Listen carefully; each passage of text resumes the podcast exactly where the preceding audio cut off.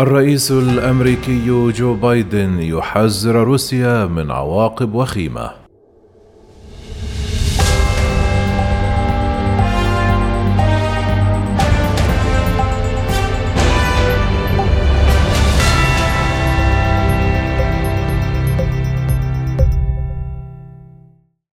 استهل الرئيس الأمريكي جو بايدن رحلته الأولى خارج الولايات المتحدة بتحذير وجهه إلى روسيا وقال بايدن أن موسكو ستواجه عواقب وخيمة في حال تورطها بأنشطة ضارة. وأكد بايدن أنه سيوصل رسالة واضحة إلى الرئيس الروسي فلاديمير بوتين وذلك في حديث أمام حشد من الجنود الأمريكيين وعائلاتهم يوم الأربعاء في قاعدة ميلدنهول الجوية حيث هبطت طائرته قبيل التوجه إلى كورنوال جنوب غربي بريطانيا. وقال بايدن لا نسعى لصدام مع روسيا نريد علاقة مستمرة. رسالتي واضحة الولايات المتحدة سترد بقوة وحزم إذا تورطت روسيا في أنشطة ضارة. وتشهد العلاقات بين واشنطن وموسكو ترديا على صعيد العديد من القضايا. وفي إبريل نيسان الماضي اتهم بوتين قوى غربية بمحاولة مطاردة روسيا محذرا تلك القوى من تجاوز الخط الأحمر. ويحرص بايدن في كل محطة من رحلته الخارجية الأولى كرئيس للولايات المتحدة على إيصال رسالة واضحة مفادها أن الولايات المتحدة عائدة وأن الديمقراطيات حول العالم تنهض جنبا إلى جنب في مواجهة أعتى التحديات التي تهدد المستقبل.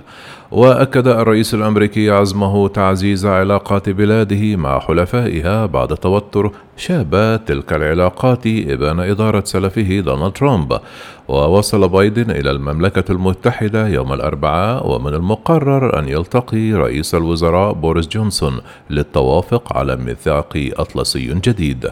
وسيكون هذا الميثاق الجديد نسخة محدثة للميثاق الذي توافق عليه من قبل كل من رئيس الوزراء السابق وينستون تشرشل والرئيس الأمريكي فرانكلين روزفلت عام 1941 على أن الميثاق الجديد سيركز على تحديات بينها تغير المناخ والأمن.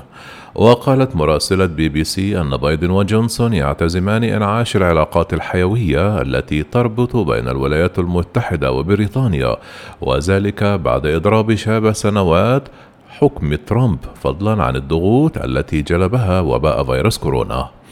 ويحفل جدول أعمال الرئيس الأمريكي في زيارته الأولى للقارة العجوز والتي تستغرق ثمانية أيام بالعديد من المهام. ومن المقرر أن يلتقي بايدن الملكة إليزابيث في قاعدة وينسور وأن يحضر اجتماع قادة مجموعة السبع الصناعية الكبرى فضلا عن حضور قمة حلف شمال الأطلسي الناتو لأول مرة له كرئيس. وسيكون هذا أول لقاء للملكة البالغة من العمر 95 عاما مع زعيم أجنبي منذ وفاة زوجها الأمير فيليب. وفي نهاية رحلته من المقرر أن يلتقي بايدن نظيره الروسي فلاديمير بوتين في جنيف. ونوه البيت الأبيض لأن بايدن ينوي إثارة عدد واف من القضايا الملحة مع نظيره الروسي.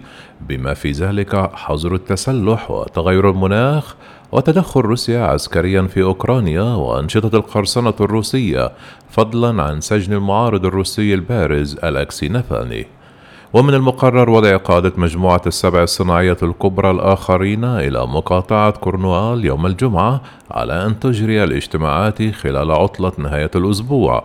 وتضم مجموعة السبع أضخم سبع قوات اقتصادية في العالم وهي كندا وفرنسا وألمانيا وإيطاليا واليابان والمملكة المتحدة والولايات المتحدة إضافة إلى الاتحاد الأوروبي.